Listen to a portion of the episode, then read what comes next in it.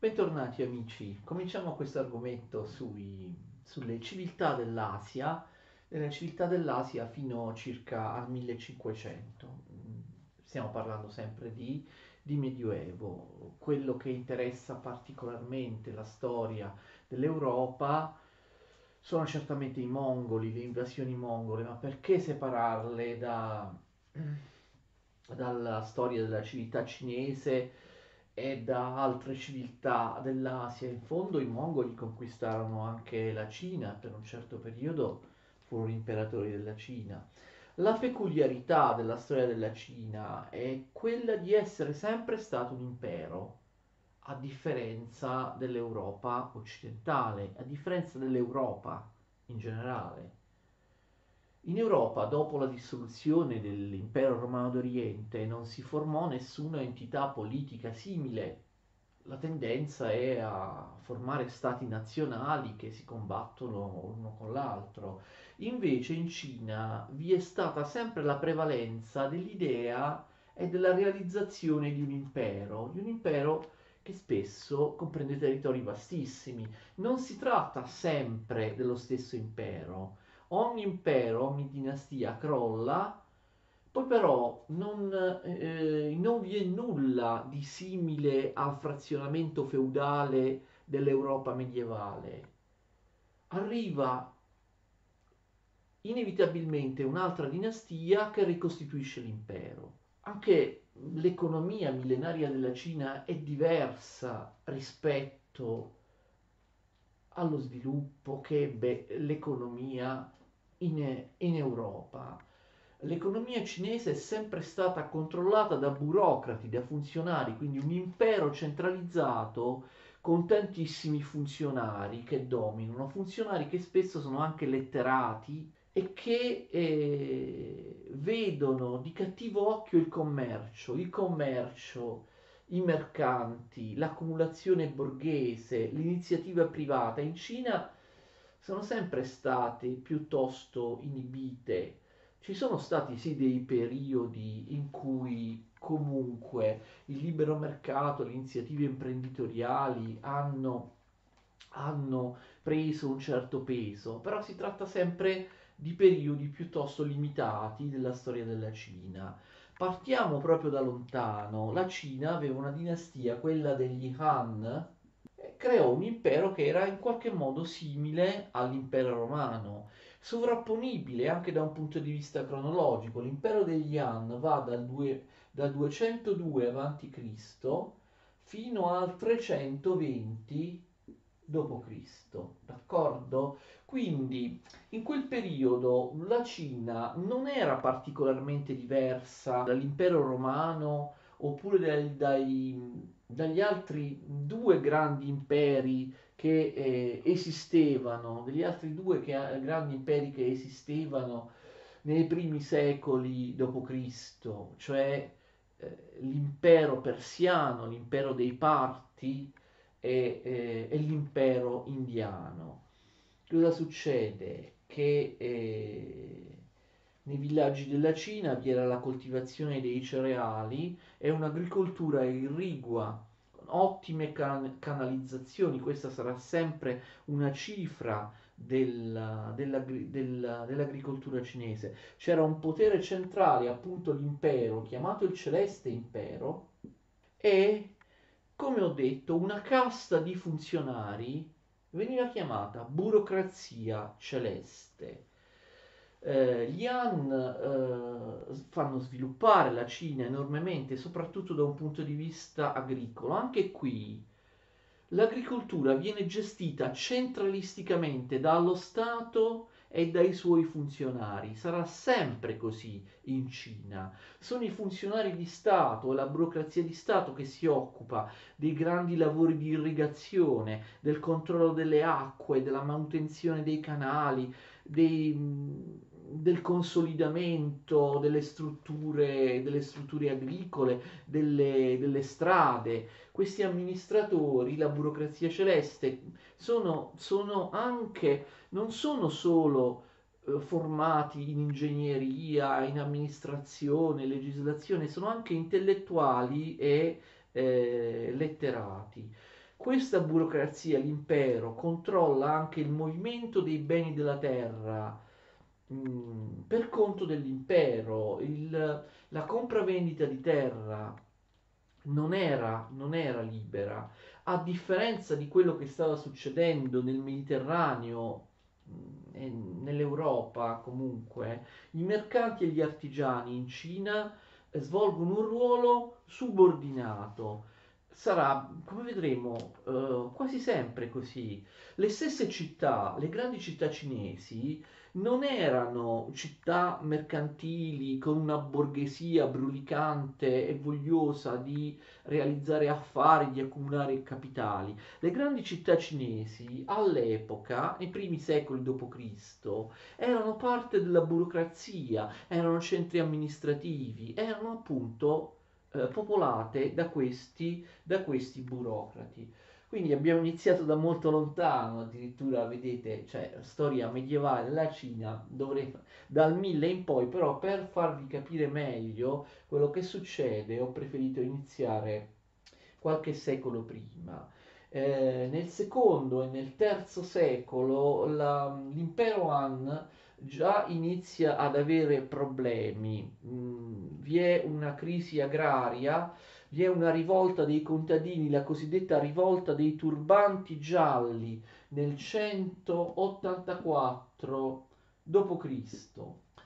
E poi guerre civili, anarchia, ma anche invasioni di barbari e quindi ehm, quindi la Cina si avvia al, al, suo medioevo di guerrieri, di efferatezze e di barbarie. I nomadi Xiongnu riescono a infrangere la grande muraglia ehm, e invadono la Cina nel 311, grande muraglia che era stata costruita secoli prima per evitare appunto l'arrivo dei nomadi predoni, dei barbari dal nord, ma in realtà la grande muraglia non servì quasi mai a niente, non riuscì mai a fermare queste eh, invasioni. Questi, ehm, questi Xiongnu sono dei, dei nomadi, eh, appunto invadono la Cina nel 311 d.C. e formano un regno, il regno Zhao. Il regno Zhao, d'accordo? Che cosa succede? Che altri nomadi mettono a ferro e fuoco alla Cina, si chiamano Xianbei. Non solo, ma abbiamo anche l'invasione dei Tuoba. I Tuoba sono un popolo turco, sono una delle prime tribù turche di cui abbiamo notizia nella storia. Fate attenzione appunto ai, mm, ai, ai Tuoba. Um, questo succede nella Cina settentrionale perché l'impero Han controllava, aveva il suo centro proprio nella Cina settentrionale. L'impero Han si trovava a nord lungo il fiume giallo. Il fiume azzurro invece, cioè lo Yangtze, lo Yangtze, come tutti sanno, si trova a sud della Cina. Il sud della Cina resta immune dalle invasioni che ehm, che vi ho detto e vede la formazione di molti regni indipendenti, mentre il nord sprofonda nell'anarchia militare. Molti cinesi infatti emigrano qua a sud, venendo dal nord, per sfuggire alle violenze, alle guerre a cui, a cui si accompagnavano sempre violente, violente ehm, epidemie. Al nord questi Tuoba si assimilano ai cinesi e eh, fondano un regno, fondano un regno, un regno che loro prima chiamano regno dei, dei Vei, regno dei Vei, 386 d.C. e poi però si trasferiscono nell'antica capitale, che una delle due antiche capitali del nord, che si chiama Luo Yang, Luo Yang diventa la nuova capitale nel 494. Questi Tuoba mm, in qualche modo ricostruiscono l'impero, d'accordo? Ricostruiscono almeno una parte dell'impero cinese a nord, ma non sono turchi. Sì, è vero, ma per una sorta, in base a una sorta di complesso di inferiorità, loro disconoscono le loro origini, cambiano anche i loro nomi, nei, nei, in, in, li trasformano in nomi cinesi, eh, falsificano la loro storia, cioè proprio si vergognano quasi di, di essere nomadi selvaggi che erano arrivati, che arriva, erano arrivati dal nord, si fondono con i cinesi, vogliono dimenticare le loro origini, questi Tuoba, ed essere considerati a tutti gli effetti dei cinesi. Infatti a Luoyang loro favoriscono l'affermazione del buddismo, d'accordo? Di una delle mh, mm, tradizionali religioni, religioni cinesi. Allora i Tuoba devono cedere poi alla dinastia Sui, e lo so, sono nomi, sono tanti nomi, nel 581, vedete, dopo la fine dell'impero Han, già i Tuoba avevano ricostruito un'unità di territori molto grandi, i Sui, la dinastia Sui, 581 a.C., ricostituisce l'impero. Poi la dinastia Sui viene soppiantata da un'altra dinastia anche per via de- delle rivolte che subiscono per la enorme pressione fiscale, nel 618 abbiamo una nuova dinastia, un impero cinese, ovvero i Tang, d'accordo? I Tang nei, eh, nei, ter- nei territori del fiume Azzurro. Eh, I Tang si basano sulla coltivazione del riso, la coltivazione tradizionale cinese riescono a incrementare moltissimo la uh, coltivazione di, eh, di riso inizia una nuova fase di espansione della Cina che conquista territori con i Tang, conquista, si conquistano territori a ovest che la Cina mai e poi mai aveva posseduto. I Tang si spostano verso l'occidente, verso l'Asia centrale e riescono a distruggere i turchi, la parte più orientale dei turchi, ehm, conquistando, conquistando quindi un bel pezzo dell'Asia centrale, cioè una parte, cioè territori che veramente la Cina, l'impero cinese, non aveva mai avuto fino ad, ad allora.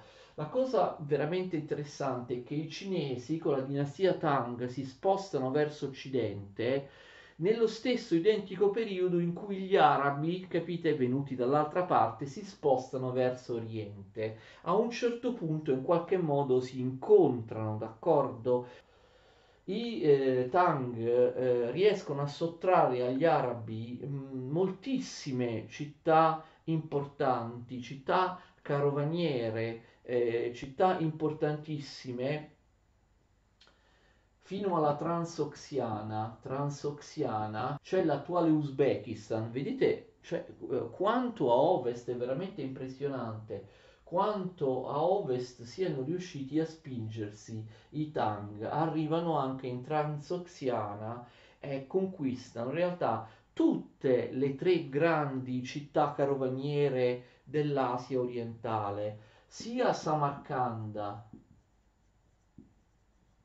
sia Bukhara, sia Tashkent, sia, sia um, Tashkent, queste città cadono cadono nelle romani mh, mm, intorno al 751 751 quindi controllano un bel pezzo dell'Asia centrale questi Tang e aprono la via della seta questo è molto importante la via della seta nei confronti, nei confronti dell'Occidente um, conquistando pezzi dell'Asia centrale la Cina controlla completamente la via della, eh, la via della seta, la controlla appunto fino alla Transoxiana, fino a Samarcanda, fino all'attuale um, Uzbekistan.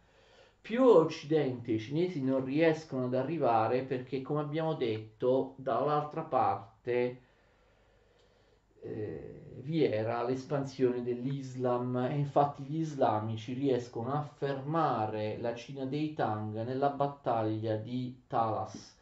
Diciamo che l'Asia centrale viene spartita in due, eh, i cinesi a est e agli arabi ovest. Questo non era mai successo nella storia, cioè non era mai successo nella storia che le tante città, stati e staterelli dell'Asia centrale fossero inglobati da due sole potenze, cioè l'Asia centrale, una miriade infinita di entità politiche, per la prima volta nella storia viene riunificata, viene riunificata in parte, cioè viene riunificata a due. La parte orientale dell'Asia centrale viene conquistata dai cinesi, la parte occidentale dell'Asia centrale viene, viene ehm, conquistata dagli arabi, dagli eh, dagli islamici. A un certo punto arabi e cinesi fanno la, fanno la pace, finiscono le guerre tra di loro e definiscono il confine, definiscono il confine tra loro. Um, anche i Tang organizzano, hanno un'organizzazione statale del commercio in cui il libero mercato, la libertà dei proprietari degli imprenditori è in realtà molto molto scarsa abbiamo già detto che la Cina si è sempre basata su dei funzionari che sono anche dei letterati. Nel 669 questa tradizione viene rinforzata dai Tang che provvedono a un enorme reclutamento di funzionari statali attraverso concorsi. Questi funzionari statali, c'erano anche prima, adesso prendono il famoso nome di mandarini. I mandarini, attenzione, vengono selezionati attraverso concorsi, dei concorsi pubblici molto difficili. Si tratta a volte anche di scrivere e di interpretare antichissimi testi confuciani molto difficili che eh, sono scritti in decine e decine di migliaia di caratteri diversi. Quindi, tuttavia, questo fatto dei concorsi permette anche alle famiglie più umili di eh, poter far accedere da parte del proprio figlio, di poter fare accedere ehm, da parte del proprio figlio alle, a, un, a un ottimo, un'ottima carica, un'ottima carica ehm, statale. Quindi questi funzionari devono avere anche una cultura letteraria, una cultura teologica, una cultura filosofica. Mm eh, anche, anche i Tang però vengono travolti dalle rivolte, ok? Loro, i Tang, dominano soprattutto le regioni del sud della Cina e le rivolte arrivano, come al solito, dal nord, dai contadini del nord. Anche i Tang sono travolti dal caos e dall'anarchia eh, militare. Però, ripeto, a differenza di quello che succede in Occidente, cade un impero, non succede che si formano uh, uh, stati regionali forti, arriva sempre un'altra dinastia che ricostituisce l'impero. Nel 960 l'impero cinese è ricostituito dai Sung, l'ennesima dinastia che riunisce tutti i territori cinesi in un impero. Ogni impero rispetto al precedente è sempre più grande, d'accordo? È sempre, è sempre più grande. La dinastia dei Sung riunifica la Cina.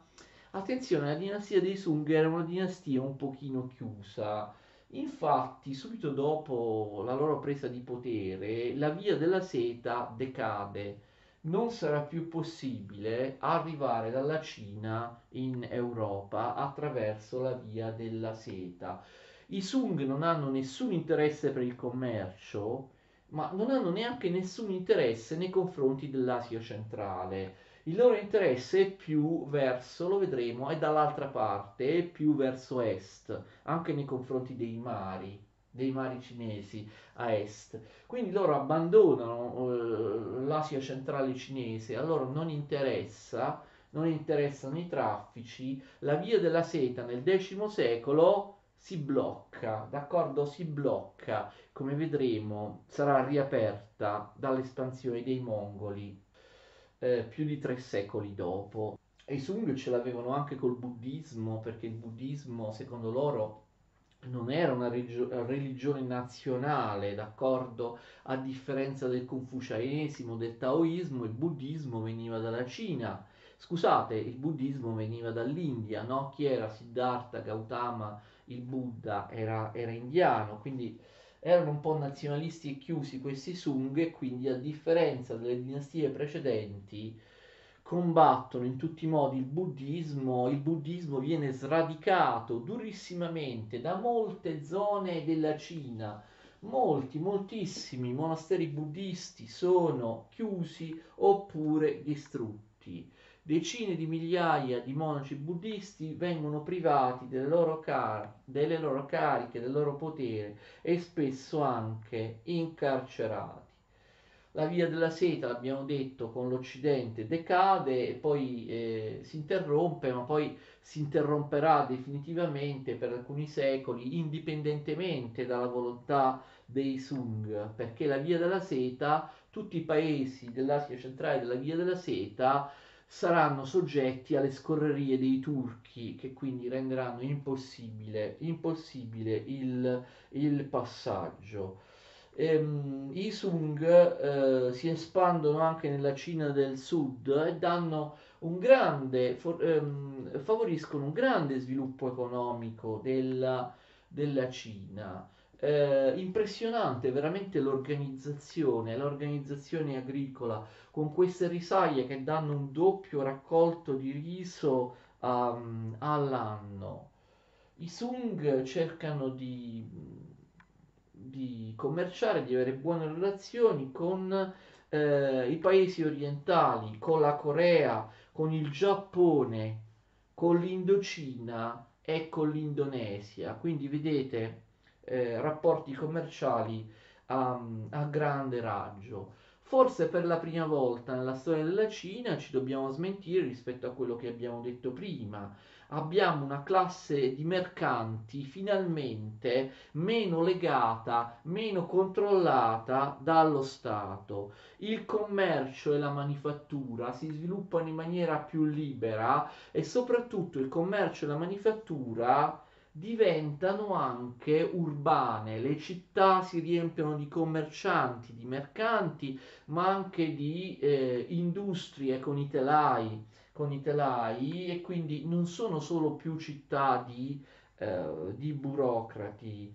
Mm, lo sviluppo della navigazione è notevolissimo, d'altra parte se ho detto che arrivano in Corea, in Giappone, in Indonesia, come ci arrivano? Ci devono navigare e quindi hanno uno sviluppo della navigazione che pensate eh, circa dall'anno 1000 fino alla fine circa del 1400 la navigazione cinese sarà enormemente eh, più brillante di quella europea. Mm, anche nel 400, quando gli europei stavano solcando il mondo, stavano scoprendo, lo sapete, territori in tantissimi eh, continenti, ma questo lo vedremo in una successiva, in una successiva eh, lezione. Ehm, la navigazione cinese um, aveva degli strumenti che eh, non erano ancora arrivati in Europa, infatti arriveranno in Europa dalla Cina come la bussola oppure il timone di poppa. Le inven- inventano i cinesi queste innovazioni e poi dopo un po' arriveranno in Europa. Ma uh, la Cina intorno all'anno 1000 eh, possedeva davvero delle forme di organizzazione che in Europa non esistevano. Pensate che in Cina si stampava la carta moneta, una cosa impensabile in Europa. Vi era la stampa, d'accordo? Già nell'anno 1000 vi era una forte diffusione della stampa. C'era la polvere da sparo, la polvere da sparo arriverà in Occidente qualche secolo, qualche secolo dopo Va bene, che ve lo dico a fare? L'ennesima dinastia, l'ennesimo impero cinese eh, è in difficoltà sempre per l'invasione dei nomadi e per le rivolte dei contadini. Queste sono sempre due cause della crisi di ogni impero cinese. Nel 1100 abbiamo sia rivolte contadine sia ehm, pressione dei nomadi naturalmente a nord che riescono come al solito tranquillamente di slancio senza problemi a scavalcare ehm, la, la, grande, la grande muraglia cinese Che cosa succede? Nel 1126 la dinastia dei Sung abbandona il fiume giallo e si trasferisce sul fiume azzurro, d'accordo? Nella nuova capitale, la nuova capitale è Hangzhou, 1126, Hangzhou, dove comunque riescono a resistere, diciamo così, per un po', uh, per un po' di tempo, però ormai arriviamo al 1200 e nel 1200 abbiamo un altro popolo di nomadi, l'ennesimo che viene dal nord, ma che a differenza di, di, dei nomadi che abbiamo nominato finora, che abbiamo nominato prima, sarà un popolo inarrestabile che conquisterà totalmente la Cina e imporrà una propria dinastia in Cina e conquisterà anche buona parte del resto dell'Asia fino ad arrivare con le proprie scorrerie in Europa, fino a conquistare anche pezzi della Russia e dell'Ucraina.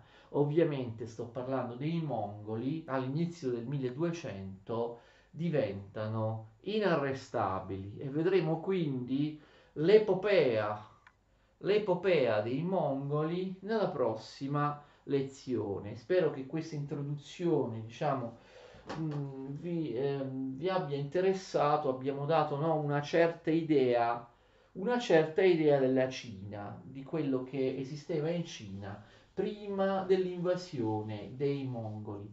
La prossima volta parleremo dei mongoli e della dinastia che i mongoli impongono in Cina, gli Yuan, poi però continueremo, attenzione, la storia della Cina dopo il crollo dei, degli Yuan, del, delle, della dinastia mongolica in Cina, con altre dinastie imperiali fino ad arrivare praticamente al 1500 nella storia della Cina. Questa lezione è stata semplice, però le prossime, le successive sui, sui mongoli e sulle, e sulle altre dinastie cinesi saranno un pochino più complesse e intricate.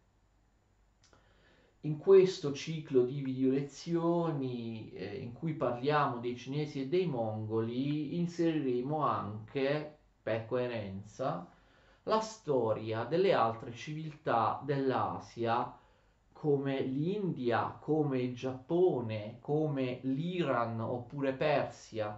Quindi ci sarà davvero da divertirsi con le grandi civiltà del, dell'estremo oriente, le grandi civiltà dell'Asia. Vi saluto per il momento arrivederci.